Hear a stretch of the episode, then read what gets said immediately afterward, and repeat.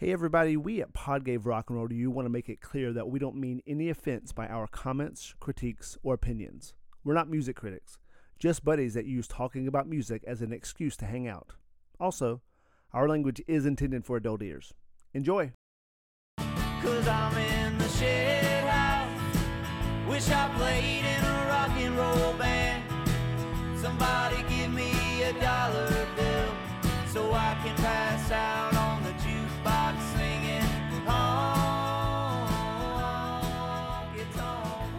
felt old today because Radiohead released a remastered box deal of Kid A and Amnesiac together because it's the 20 year anniversary. Uh-huh. that shit came out when I was a senior in high school, I think. And I feel old. Kids like, what's a radio? I mean, who has a, just a radio? But it, I, I'm not gonna lie, it, they did a good job of it because there's not like a hundred thousand songs in it, like a lot of them are. They'll have these deluxe reissues, Beatles, Neil Young, all this stuff, and then it's like 85 songs. It's like now you get to hear all the shit we decided you shouldn't hear the first time. It's like you left it out for a reason, dude. Yeah, it was good though. I mean, the the Yeah, I mean- third uh, kind of disc or whatever is great. All the new stuff. I mean, the new releases they put out Yeah. are very cool songs. It's just more It's- good Radiohead because it's outtakes and cool songs from like one of the most prolific times in their career. You know, so it's not like new, like hey, we wrote this new song. It's like this stuff that was born in in all that kind of genius they were tapping into.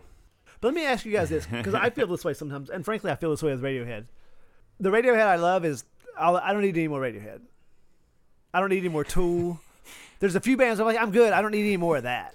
Yeah. Do, do y'all feel that way? Like, do No, y'all ever feel that way? I'll like, take it off. Like, I don't need any more Chili Peppers. The Chili Peppers I like. I don't need any more Chili Peppers. It sounded like you just said, I don't need any more silly peppers.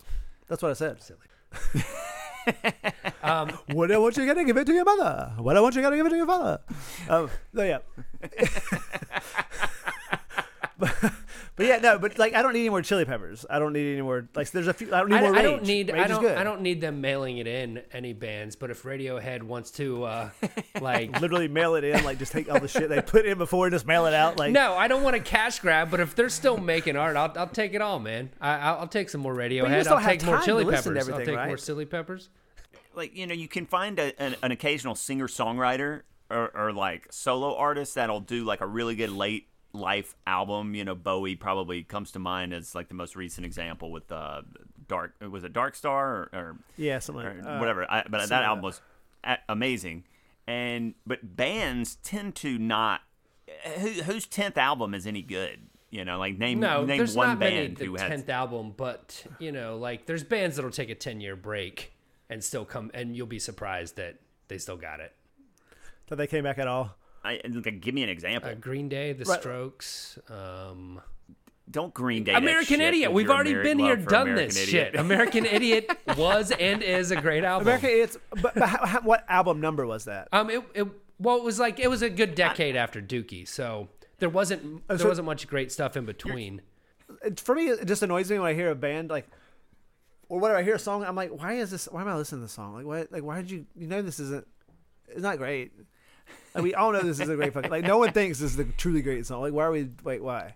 But it made, back back in the day, you had the don't know, I album mean, system. You had to have an album. Now you don't have to have an album. You can just do singles. It doesn't matter. you would hope that they're excited about it. You know, when they put it out, it's not just oh, I have this contractual obligation to put out some music. Yeah, so yeah. This is what I got. But sometimes it This sounds is like. this. Or we need some money. Uh, or we need something to tour behind. Why is Neil Young writing? Like, he doesn't need to do that. Because he likes If he's you're an a songwriter, artist. you can write songs until you He's die. not trying to like Well, shove I them down your that, throat. He's but just you know what I mean. I'm asking kind of rhetorically. Like, I think because he wants to create. But you don't have to record him and oh, release Oh, him I think everybody. I think that was a bad example, Neil, what are you talking about? of someone not trying to shove them down your throat. Neil Young had a lot of albums no one needs to hear. And He in the lot. last like 20 years, he's gone on tours where he's like is like not playing the hits and playing Greenpeace all the way through or whatever Green Earth or whatever album he came out with at the time. So yeah, there's some guy like McCartney. You know what you're gonna get when you see him. Probably I'd assume the Eagles if you go see them or bands like that. They're just like, all right, we're gonna play the hits. Yeah, You no. know, Neil should- Young's should like, play the hits.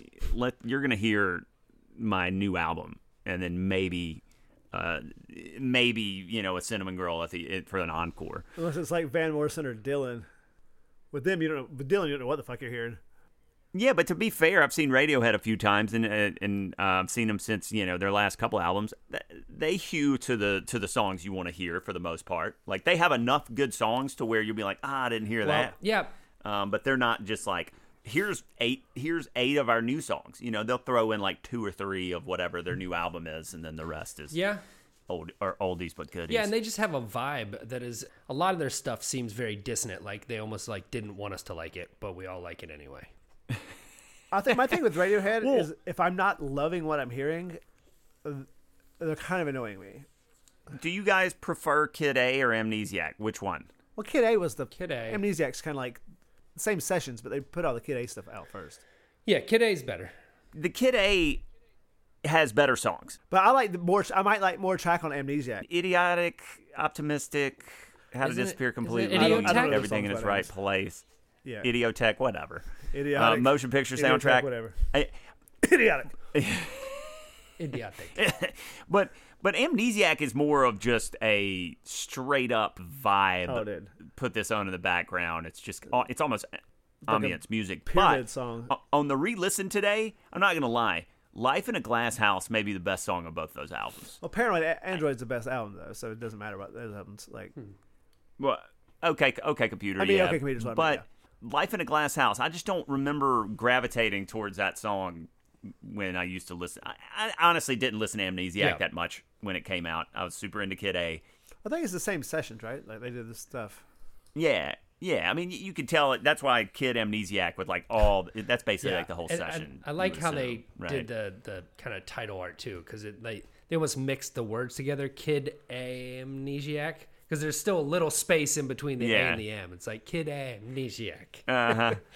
Hopefully they go. You know, hopefully they go on tour. I was I was curious if they did that to kind of tour to give them something to tour behind, because a lot of bands I feel like are just going on tour right now to make money for like their crew, the road Yeah. crew who's been out of work for the last year, Sure. right? True. I don't. With uh, And that would be a fun tour to to, yeah, to see definitely. Well, what? if they're focusing really on the Kid yeah. A And songs. speaking of them touring, and you don't need any more Radiohead. Did either of you guys listen to that new Yorke Greenwood collaboration, The Smile? You'll never work in television again. I sent it It's to cool. you today. I mean, I it's Send it to who? yeah, yeah, yeah. No, I listen. I listened to what's it. What's that? I sent it to both of you. No, you sent it to. he's- Oh, you did? I didn't see it. But anyway, it's very garage rocky, like uh, straight ahead. Did you just say both of yous? I did. Do you say that no, normally? No, that just seemed like a time. I mean, I, I don't wanna say put- you you wanna put a little mob on yous it. guys too much. Uh, Let you're getting that, you're getting that Maryland, so funny. the Maryland Mafia coming out. In, in, The Maryland in you right Mafia. now. Radiohead is just like, I always think they're like, like at first they were like Anakin Skywalker, and then they just evolved into Darth Vader. Like, because at first they have guitars and they're playing, and now they're just like, uh, is this a computer program or is this a? I don't know what the fuck I'm listening to anymore. and they just emerged into like the Matrix. I would argue that it all coalesces beautifully in what I think is their masterpieces in Yeah, Rainbows. yeah. I think everything that they did Paranoid. early Yeah, career that's my and favorite album. the Kid A stuff and in Rainbows is like, wow, this is just Well, the the best thing, like the best of both worlds for me. yeah, that is my favorite album. And to my point, how I always bring up the way you roll out an album, I thought that was genius. How they just you could buy it for whatever price you wanted on their website. you know what I mean? I was thinking about that. That was such a. What's but that? what'd you do? You paid 18 I bucks, paid but it was pounds, so you paid like 20. Uh, I put 25 and I ended up being thirty something because it was pounds. It's not like I was like, God damn it, now I can't eat. Now you, you paid double. You're like, ah, I just fucking take it. I was thinking about that. The pounds. Damn it. You should have gotten some outtakes for that. Or extra maybe I will in $11. 20 years. I will. One more note on re-listening today. There's a couple songs in there, and I don't. I, I can't remember. There's one. There's a some heavy Smashing Pumpkins vibe on a couple of the songs on there. I'm not sure if it's because his voice and Corgan's kind of sound similar Yeah, in some songs. Yeah. I'd say they're Well, they have dynamics, big dynamics. big dynamics. Yeah, the way they sing, the dark nature of it. They can get really distorted, fuzzy Mm-hmm. guitars. I've been watching some old school Smashing Pumpkins concerts, and I feel like a dumbass. 'cause I remember at some point in high school, just somebody randomly was like, "Yeah, Smashing Pumpkins aren't any good in concert." So in my mind, I just wrote, "I guess they're." I just, I never even. And I've been watching some old school footage of them in concert, man. Like, it's, it's I mean, he can be pitchy sometimes, but it's fucking awesome. Like, there, I really, I think he's one of the most underrated guitar players Yeah. really full. No, no one ever talks about. Eh, he he does too. He does too. He's right. He talks about He's it. right. Well, I think he just amazing. sold off a bunch of his equipment on Reverb. I couldn't um, afford it. But not. But he's a Really? great, very Hendrixy. Yes. well, well. On that note, I think uh, Johnny was throwing you a softball there. th- you are listening to Pod Gave Rock and Roll to you. Speaking of Jimi Hendrix, this week we are talking about "Wind Cries Mary" by the Jimi Hendrix Experience. Uh, single from 1967, written by Jimi Hendrix and produced by Chas Chandler, and released on track and reprise. After all the jets are in the boxes, and the clowns have all gone to Well, I absolutely love this song. I would definitely say it's in my top 10 all songs all time. And just as a guitar player, I'm, you know, obviously mesmerized by Jimi and what he did and just his songs, but I think stuff like this is what it's all about. I think to a lot of people, he's just a lot of noise and feedback and loud blues, but this side of him is just really what makes Jimi what he was, is just a complete artist and just and, and just the song it's it's very sad sweet but also like this psychedelic kind of like like a lot of his stuff. It's always a little psychedelic but it is a very s- sad song and you kind of get that you get his pain in this song. Uh, it's a great intro. The whole thing is very unique just the whole package from the performance to the lyrics to just the the guitar solo. I think it's all really outside of the box thinking. I think it is one of those grand inspiration songs like uh, we've talked about before. It kind of just to me it, it ascends to a to a new level of song as an art form. it's definitely, you know, unique. It's one of those things, as Neil was saying. You haven't heard anything quite like this before. And I think because of all the rock players, all the big rock players, more than any of the other ones, like Hendrix had a, a big R and B background Yeah. that Clapton and Jimmy Page and all those guys didn't have, and it comes through in songs like Yeah. this, where you know he could have he could Hendrix could have played guitar at Motown. Mm-hmm. You know, Clapton would not have been a good fit at Motown, mm-hmm. but like Hendrix could have been because he's like a, that R and B soul vibe on top of the stuff. But then you know you mix in just some good songwriting, and then like it's weird. You can make a case that there's not an inherent psychedelic thing to this any more than there is, you know, all Hendrix to some extent. But like, Yeah. it's just, it's almost like in the, the personal like abstract nature of it. Like it's, you know, it's something. There's such a emotional component to it that feels unique and, and definitely could be. Um, it's almost like mystical, Yeah. which you can associate that with like psychedelics, Well, yeah, that kind of the, stuff. like but the traffic lights turning blue, and just kind of how everything's a little different.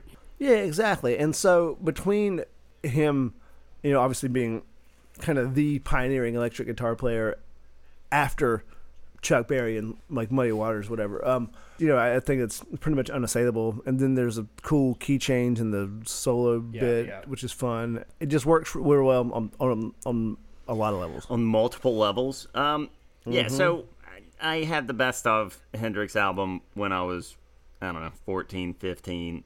I- can't remember if it was mine or my mom's. And, you know, I've always had a soft spot for this tune. It, it- unlike a lot of his songs, I think the, the, the lyric is very beautiful. His, his guitar sounds really nice behind it. I tend to enjoy his ballads. Angel, Little Wing come to mind more than a lot of his rockers because I just think song wise they're better.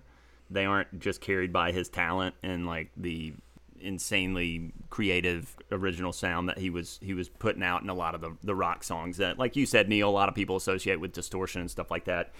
But this yeah, this is definitely one of my favorite songs by him. It's it, it's it's oddly calming like a calm like it, mm-hmm. it calms me mm-hmm. when i when i hear it.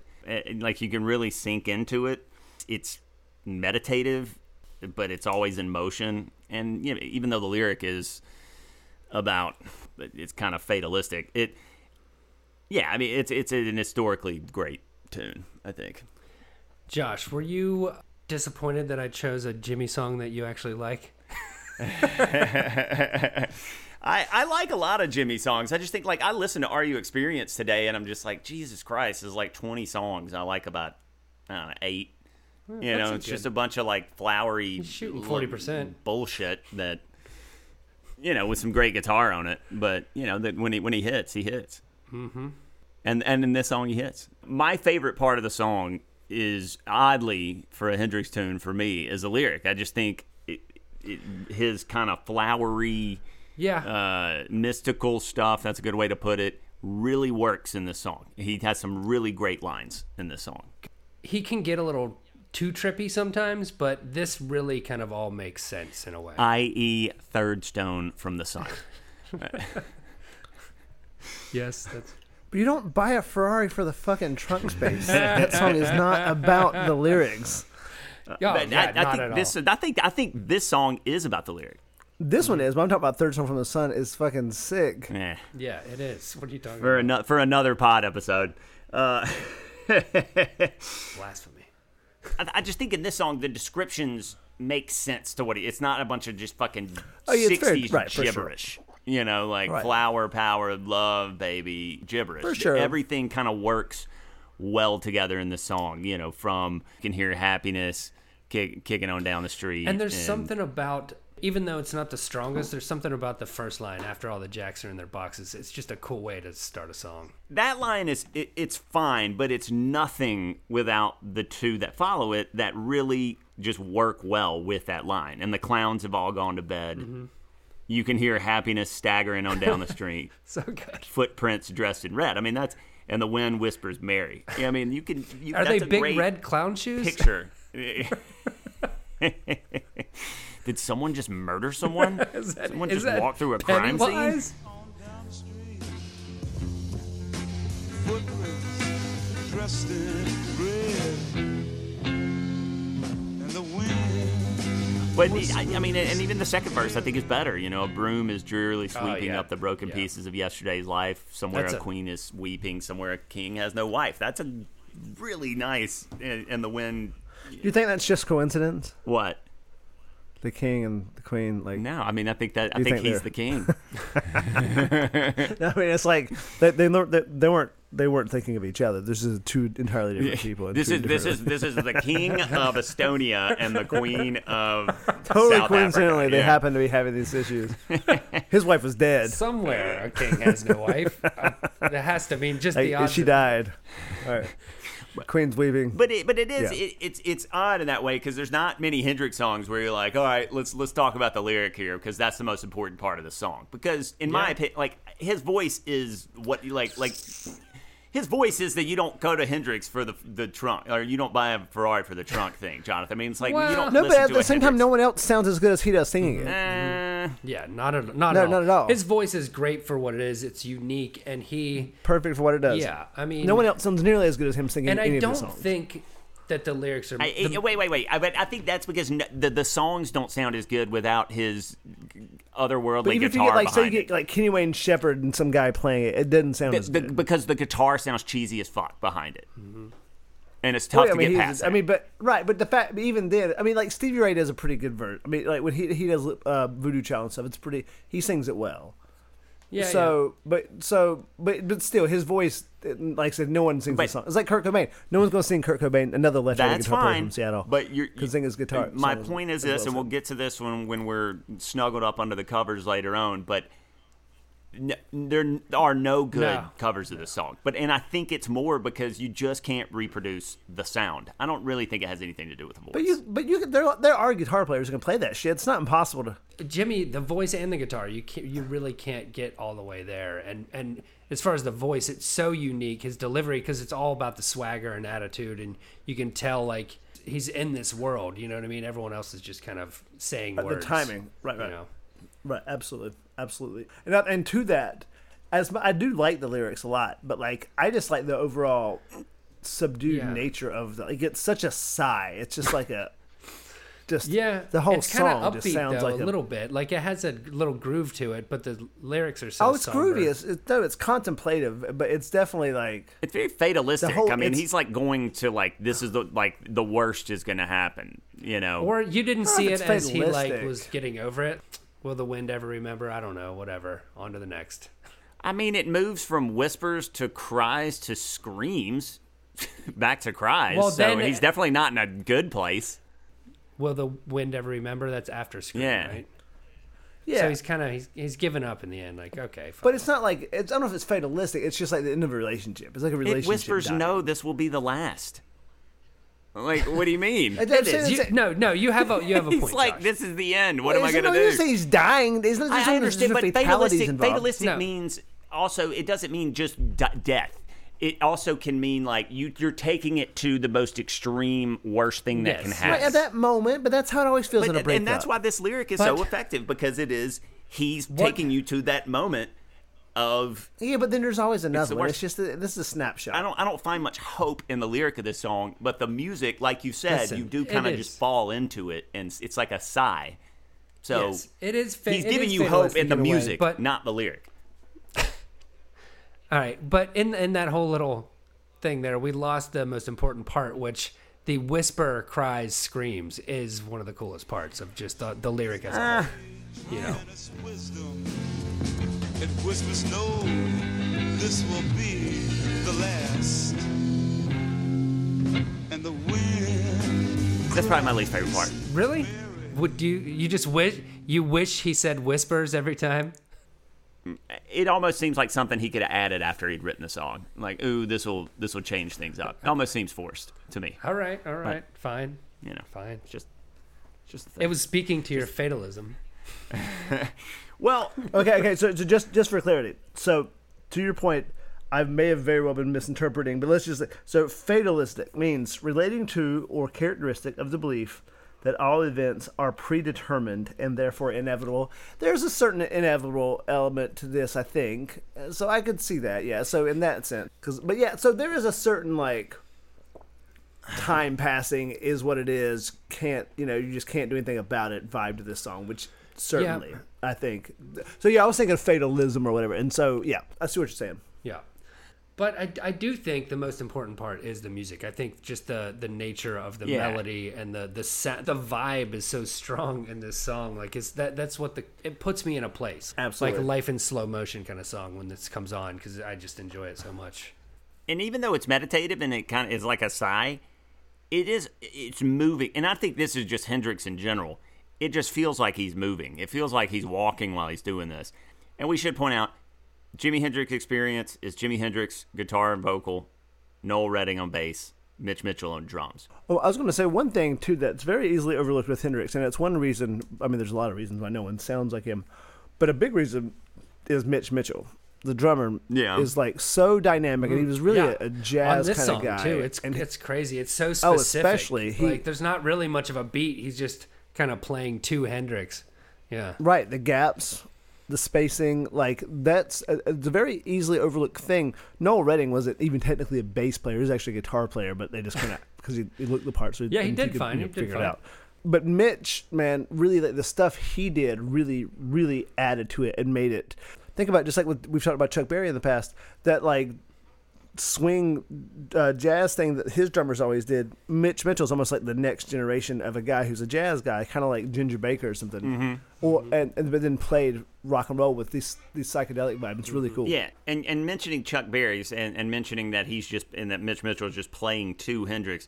Uh, one thing I always hear when I hear Hendrix, and again, not a technically savvy guy when it comes to this stuff.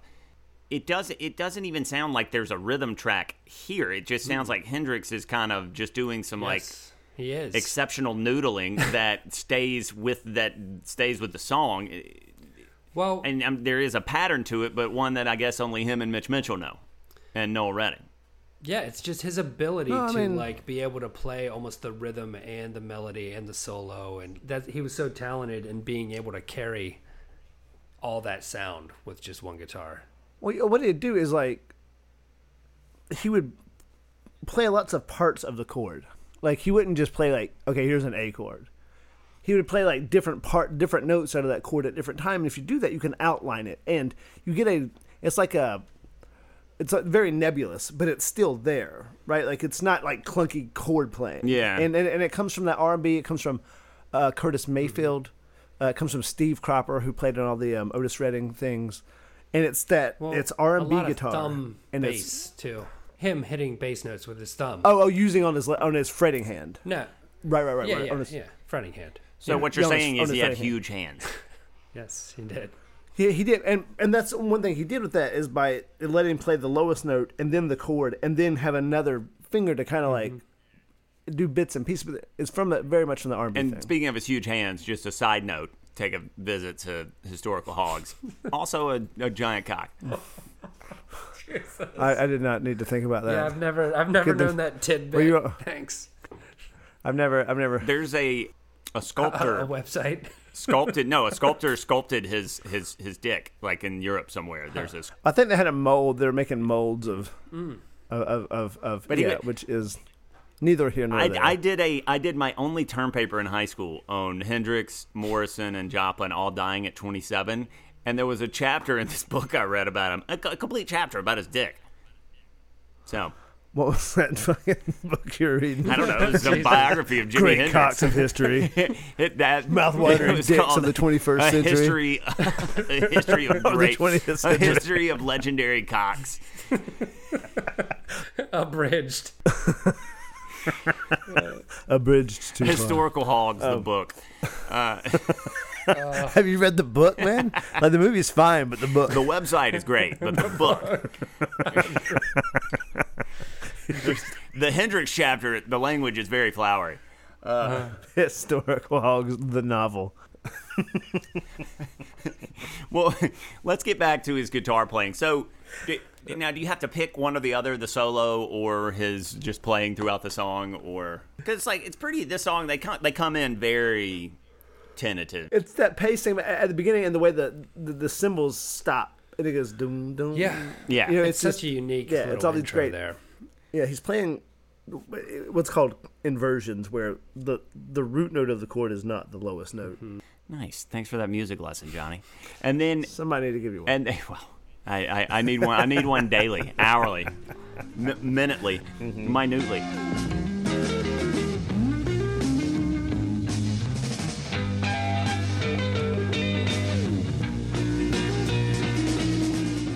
Uh, now and then we get to the solo. What do you guys think about this?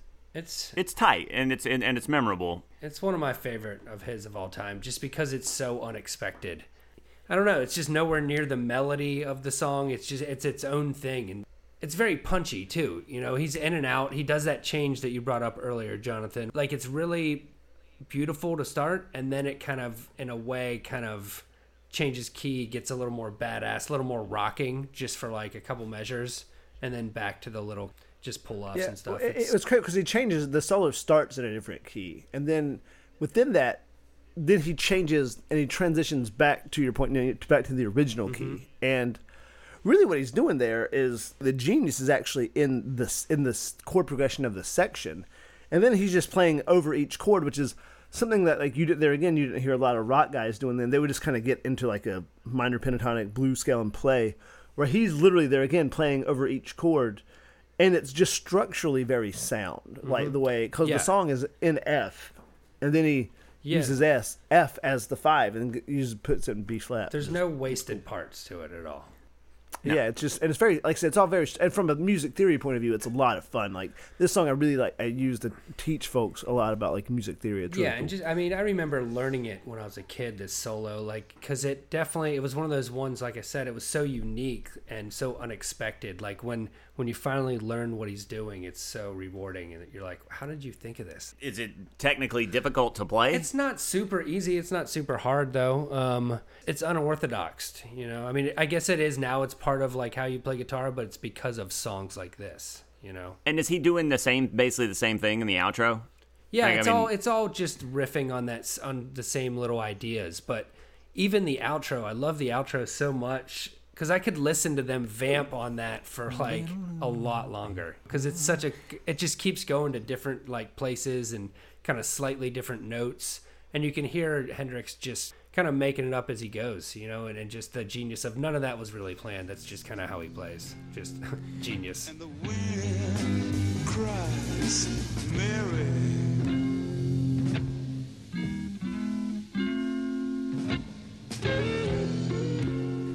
Well, you know that they did it in 20 minutes. They recorded this in 20 minutes. It's crazy. Um, I At, can't the, and at the tail end of the session for and Fire. uh, the uh, the rhythm section didn't even know it.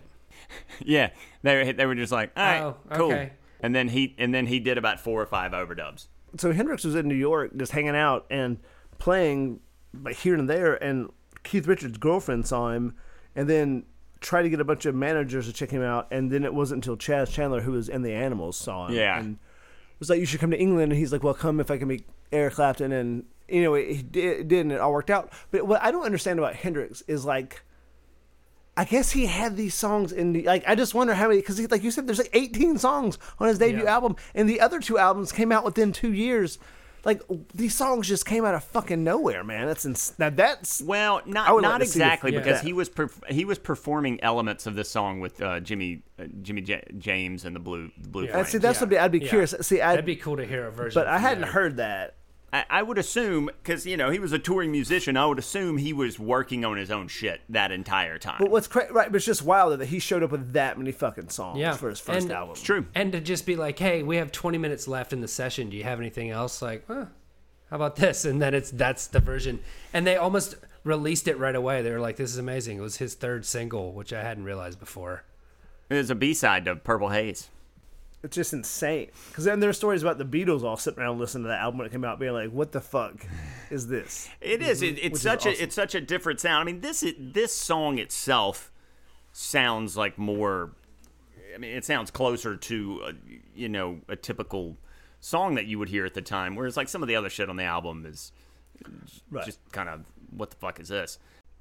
I'm not saying that in a bad or a good way. I'm just saying right, a lot just- of it is is right. like, what the fuck is this? This is out of this world. are- do in a- you like Are You Experienced? Uh, oh, that's so good. So, I'm pretty ambivalent so about that good. song. Oh, my God. That has my the- favorite the- guitar note the of all kind time. Kind of like weird trucking guitar he's doing in that is cool, but the rest of the song Trucking. is like yes, good word. it's like noodling in the best way. He he does the best noodle. Well, it's not a noodle. In my like, mind. I think he's above. Just in terms of the amount of notes noodling, being hit. technically, but it cannot have the noodle tag. I mean, I, I guess maybe maybe he noodled. Well, time actually, to it's- time, but most of it was. uh Think of it as he's just chopping up the chord, like he's just he's, he's just defining the chord up. in a less and more abstract way. He's not just sitting there playing. But that's not noodling. That's just, you know, it's R and B guitar playing. It sounds kind of raw, the whole thing. Even you can hear like the the hissing of the tape. You know what I mean? Throughout it, it's Oh, just yeah. it's like that's part of this whole like kind of capturing. Well, the moment. the one thing I would say about the album though, listening to it in headphones, the mix is not it, it, the mix is unnerving sometimes. Like how much weight how much weight is on the right and left hand side. It and I think they're trying to maybe it sounds better on better headphones, but man, the the set of wireless earphones I was listening to today, it was just like, oh god, what's happening right now? Not in this song, but in other songs in Are You Experience. Yeah, they definitely do a lot of panning yes. shit back and Eh, forth. but like not well. it just seems like it's off for a little while. Um, and uh, speaking on speaking of being off for a little while, I think it's the vibe time portion of this podcast. Cue the music in three, two, one. He's back, baby. He's back. He's back. Uh, Neil, when do you want to hear? Well, as I stated, it's top 10 all time, so definitely anytime. But if I were to think of something specific, the only thing I could think of, because I, I do love it so much, and it would be like you mentioned, Josh, a meditative kind of. I was almost thinking of like a, a solo hike in the snow, just like a, a b- beautiful moment. Neil at one with nature. I'll, I'll go off of that. I mean, I because of the meditative aspect, like taking a walk, um, or or like very specific in the car at night, driving Mm-hmm. I like home like through the city. Yeah, like oh, yeah. with the lights passing, the like it's dark. I'm tired. I want to get home. This song comes on. The city, like the you down, fall asleep, run off the road. I'm- fall asleep, run off the Traffic lights road. turn blue. Uh, the the It's like Homer when he's going down the road and suddenly he's like on a bed and he's just looking. There's other beds. and then all of a sudden there's an airbag and screaming in pain as he's changing keys in the solo. Uh, Breathe. Cries, Josh. Jonathan, when do you want to hear "Wind Cries Mary"? Listen, I don't know, man. It's it's definitely I mean, what you guys are saying about you know the city at night and stuff. is definitely cool. To me, it kind of has a almost like Chuck Berry's "Wee Wee Hours." It's definitely like a late night song. Yeah. I mean, it, it works almost like in the morning and stuff too because it's such a a gentle nature about it. But it's definitely a it's like isolation and stuff with a groove. Yeah. right? which is which is very it's tricky to pull off because it's like. It, that's where I guess the mystical qualities come from. Mm-hmm. Well, so uh, yeah. so I'd say late night. So, well, speaking of late night, it's perfect. Uh, for once, a perfect segue into our under the influence uh, section of this podcast.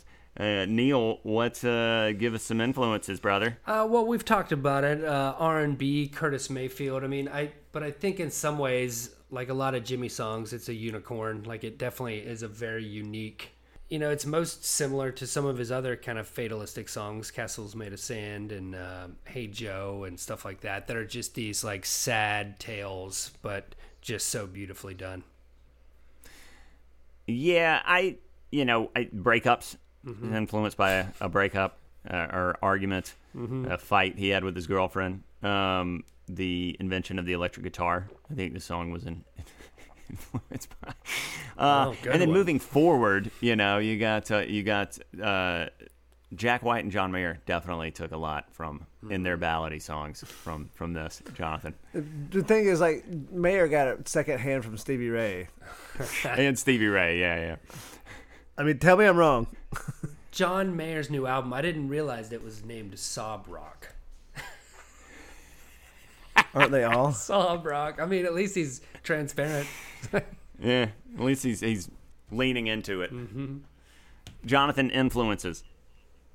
Uh, yeah, those things uh, you guys mentioned. I mean, but you know, I know he was a massive Beat- uh, Dylan fan, and you know, obviously the, certainly. the Beatles, as we've said, affect you know, influence kind of everything, and I think opened the gate for music like this to be in p- popular music.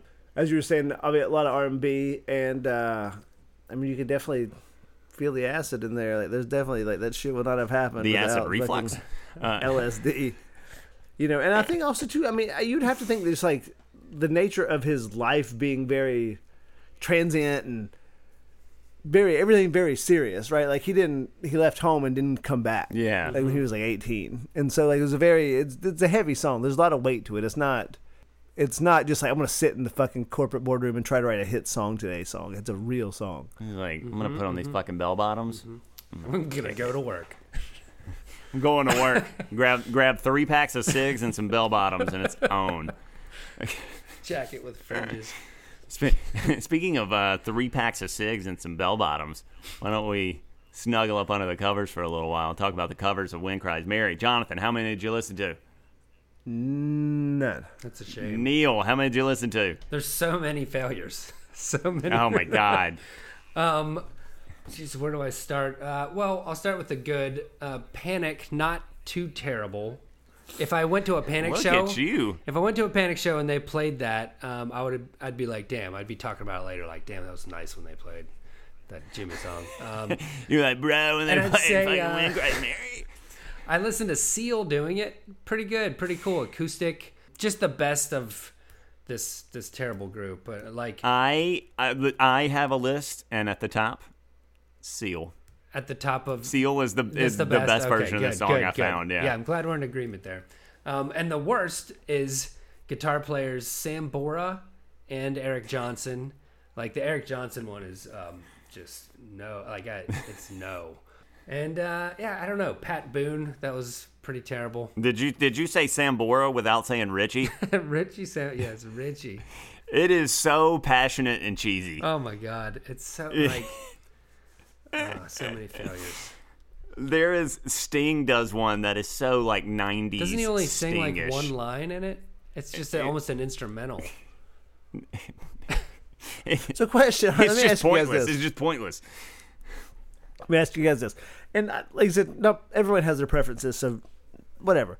But like, how the fuck does it happen where you have, you know, a, a widely recognized, you know, good if not great artist like Sting, and in a fucking studio with a great engineer and everything's the fucking best. The song's the best, Yeah. and all this shit's the best. And then it comes out like, what the fuck Well- is this? How does how, how, how does that happen? I think Um, they are way legit. They they're surrounded by yes men at that point. Is that what it is? Well, There's just nobody on their creative level around them, so they're just like, "This is great." I just Good never job, understood that. Jonathan, like you've talked about, like a, a good marker of a good song is if any if anyone can do it. But this is a rare. It's the performance. It's Jimi. Like you almost, it's tough to do it unless you're you're Hendrix because it's so specific and Like- kind of nuanced. Yeah, yeah. Or unless you want to do a funk groove version like Marc Ribot, and really, really Well- make me turn, make me turn, press fast forward as quickly as possible. I saw this girl playing it on YouTube on a Les Paul, just tearing it up. Her name's Laura Cox. It was awesome. Like shit, like I couldn't believe her tone and just kind of the execution. When I go to play this song and learn it, I'm gonna watch her play it and learn it off her. Nice, Laura Cox. Shout did out. you um did you see where Miles Davis had a version of this, but not really, kind of loosely based on it, called Based. Mademoiselle Ma- Mabry?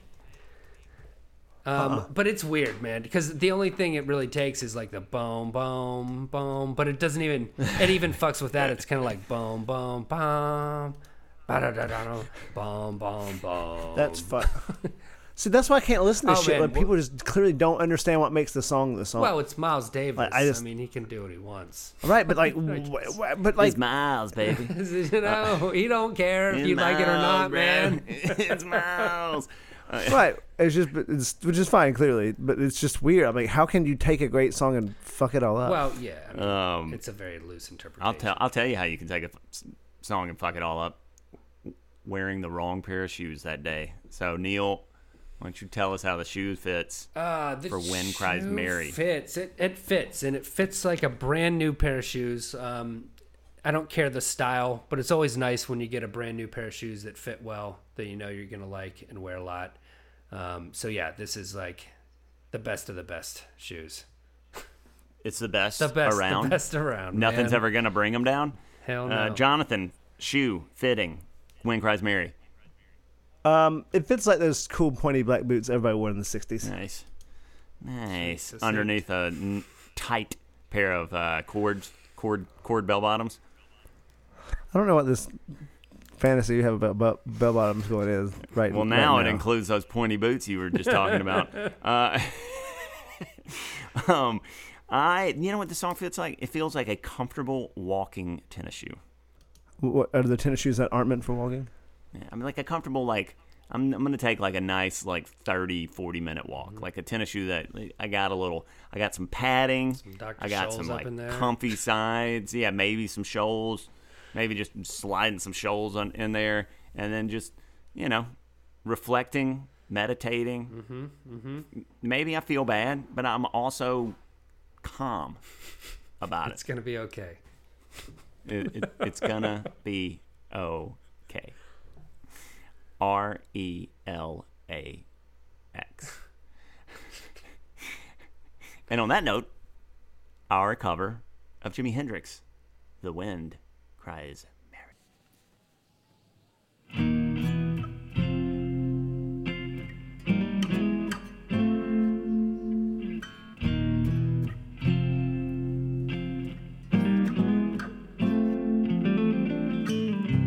After all the are in the boxes. And the clowns have all gone to bed, you can hear happiness staggering on down the street. Footprints dressed in red, and the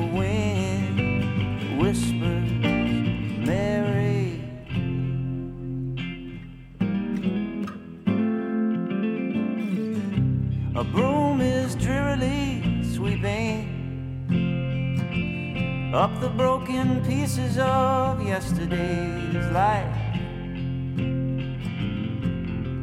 Somewhere a queen is weeping.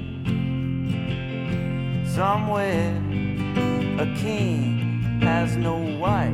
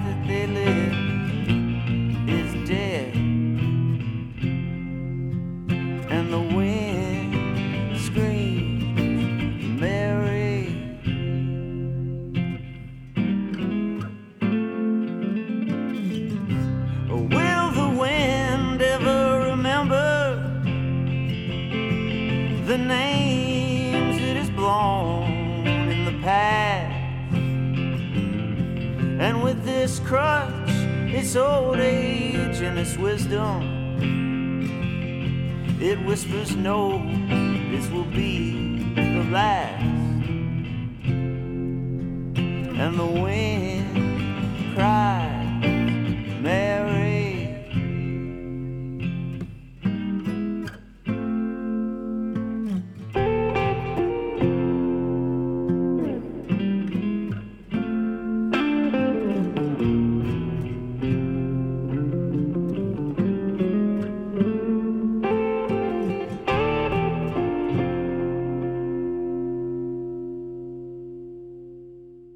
cover you just heard was performed by Neil Marsh and Josh Bond. Thanks for listening to Pod Gave Rock and Roll to You. Please subscribe and rate on Apple or Spotify. You can find us on Twitter and Instagram under the handle at Pod Gave Rock. Next week is Josh's week. So, Josh, what will we be discussing?